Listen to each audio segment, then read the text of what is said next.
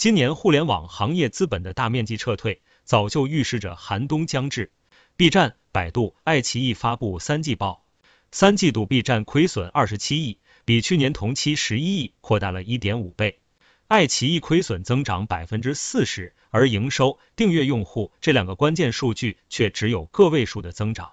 百度虽然核心业务表现尚可，但受到其持有的快手股票等资产价值缩水影响，单季度归母净亏损达一百六十六亿元。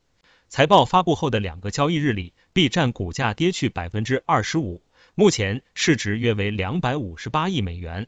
爱奇艺下跌百分之十九，市值约为五十五亿美元。百度下跌百分之十，市值约为五百三十七亿美元。冬天还没到，互联网内容平台的冬天却已悄然而至。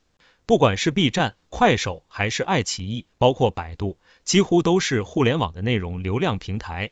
他们遇到的共性问题其实只有一个：流量内卷。说白了，就是蛋糕做不大了，开始互相之间抢别人的蛋糕了，而抢蛋糕还需要付出额外的成本。从底层的逻辑去理解，终端用户的时间有限，每天接触的内容有限，时间消费能力和购物的消费能力都有限。就比如，你除了吃饭、睡觉、工作有六个小时的空闲时间，那你就只能有六个小时。你选择了在爱奇艺看六个小时连续剧，你就不会有多余的时间去看快手，不会去看 B 站，不会去聊微信。不会去看短视频，又比如你每个月网购的开支就两千元，你在天猫买了就不会上唯品会，不会上京东，不会上拼多多，你的选择很多，但兜里的钱就那么多。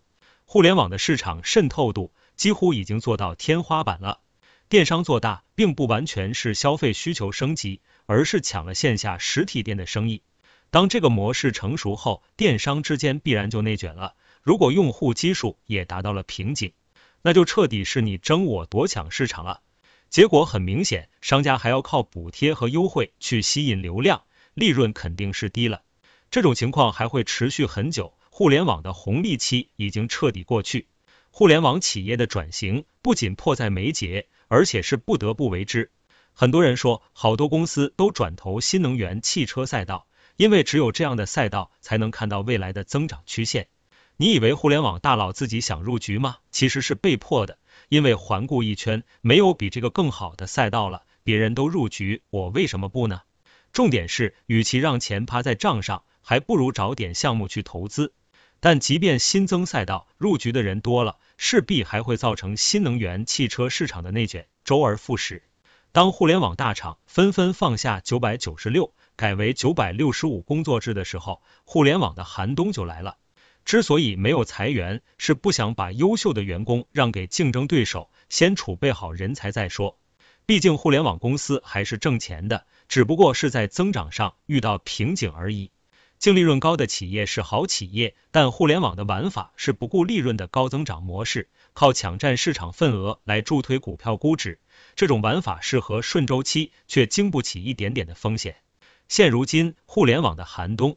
正让一干热衷于互联网行业的资本投资人瑟瑟发抖。当然，这不是说袋鼠、企鹅、阿里这样的公司就彻底不行了。这些企业其实早就给自己铺好了转型的路，只不过原本的摇钱树赛道在内卷的冲击下显得更吃力了。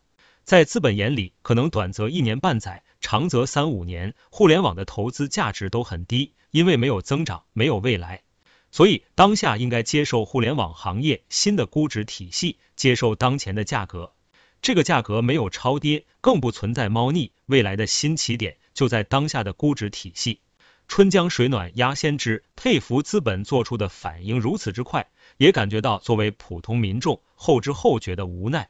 不过后知后觉总好过不知不觉。那么，在看懂互联网现状的新逻辑下。你觉得互联网企业的未来又有多大的空间呢？